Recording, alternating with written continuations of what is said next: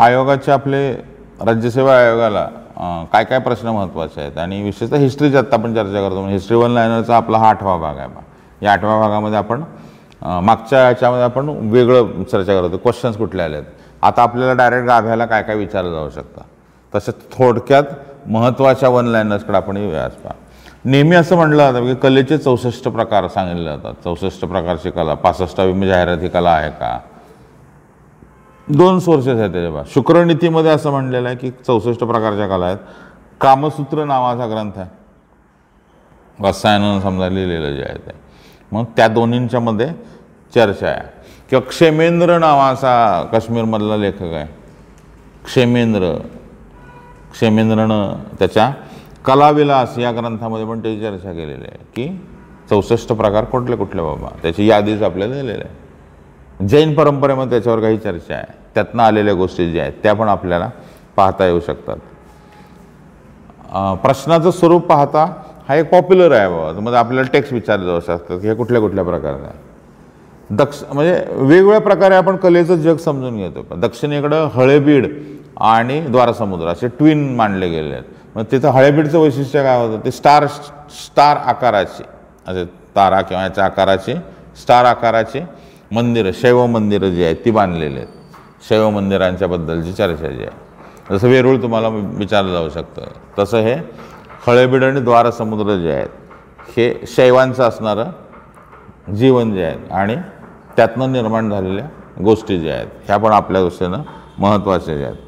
गुप्त काळामध्ये पुढचा मुद्दा जो गुप्त काळामध्ये काय मंदिरं बांधायला मंदिर नावाची संस्था जी उभं राहायला लागली. दगडांचा विटांचा वापर होता का? सुरुवातीला जे आहे म्हणजे नचना कोठार हे समजा ठिकाण आहे. भितरगाव हे ठिकाण उत्तरेकडचे जे म्हणलेलं आहे. मग याच्यातनं कोणत्या प्रकारचं? उदयगिरीचा वराह जो आहे म्हणजे मंदिरांच्यावर प्रश्न काही ना काहीतरी विचारले जाऊ शकतात. मंदिरं आणि मंदिरांची चळवळ जी आहे ते कशा प्रकारे आपल्याला पाहता येईल? राष्ट्रकूटांचं व्याप्ती होती. राष्ट्रकूटांच्या काळात काय काय निर्माण झालं? आणि शैव मंदिरावर राष्ट्रकुटांमध्ये काही वैष्णव होते शैव होते. मग शैव मंदिरांचं रिजन कुठल्या प्रकारचा आलेला जो आहे तो?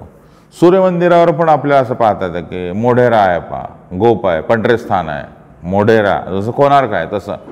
ही ठिकाणं मोढेरा आहे गोप आहे आणि पंढरेस्थान ही सूर्यमंदिरासाठी प्रसिद्ध आहे. सूर्यमंदिराची चर्चा सगळी जी आहे ते.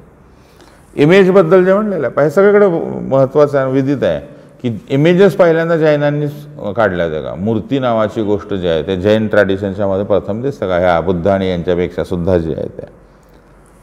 कोणत्या प्रकारे आपण आपण हे कुठल्या आधारे पाहतो की आजच्या काळामध्ये काय काय उपयोगी पडू शकतं?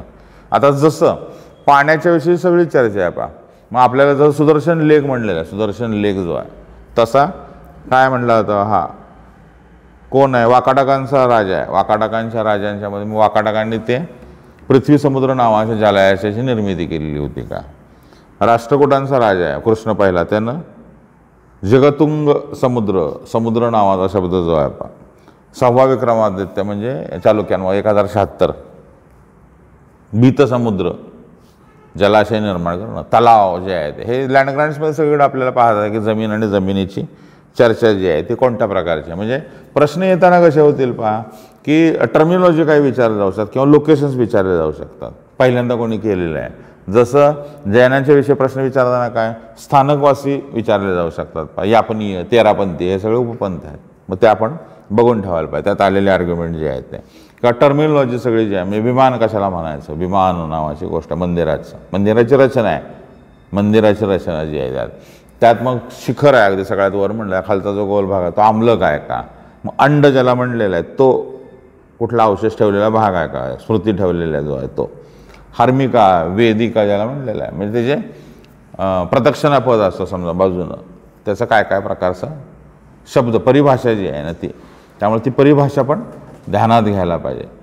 विशेषतः समजा आपण म्हणलं ना की तो आम्लक आहे. आम्लक हा वरचा शिखराच्या खालचा भाग असतो का? नागर शैलीमध्ये द्रविड शैलीमध्ये काय फरक आहे? द्रविड शैलीमध्ये गोपुर आणि प्रदक्षिणापथ हे त्यामध्ये जास्त महत्त्वाचे घटक असतात का? किंवा मौर्य समजा मौर्य काळाबद्दल पण आहे. मौर्य काळाच्या ह्याच्यामध्ये स्थापत्य कसं होतं? चुनारमधला एकच तो असा दगड घेतला जायचा का? आणि अखेमेनियन साम्राज्य अखेमेनियन साम्राज्याचा प्रभाव त्याच्यावर पडलेला होता अखेमेनियन अखेमेनियन अंडरस्टँडिंग जे आहेत. या अर्थानं आपल्याला त्याकडे पाहता येईल. अशोकाचे शिलालेख जे होते ते कसे आहेत आणि ते कसे निर्माण झालेत आणि त्याच्यावर आपण काय काम करू शकतो? अशोकाच्या शिलालेखांवरची सगळी चर्चा जी आहे. वेगवेगळ्या टप्प्यांवर वेगवेगळ्या प्रकारचे आलेले आपले प्रश्न जे आहेत ना ते सगळे संपूर्णपणे पाहायला पाहिजेत की ही एक फ्रेम आहे. आपल्या आयोगाचे पूर्वीचे प्रश्न तुम्ही बघितले. तर त्याच्या अनुषंगाने हे महत्त्वाचे काढलेले घटक आहेत. की समकाळात काही ना काहीतरी घडलेल्या गोष्टी आहेत. मग उदाहरणार्थ समजा आता नकाशावर काही वाद झाला.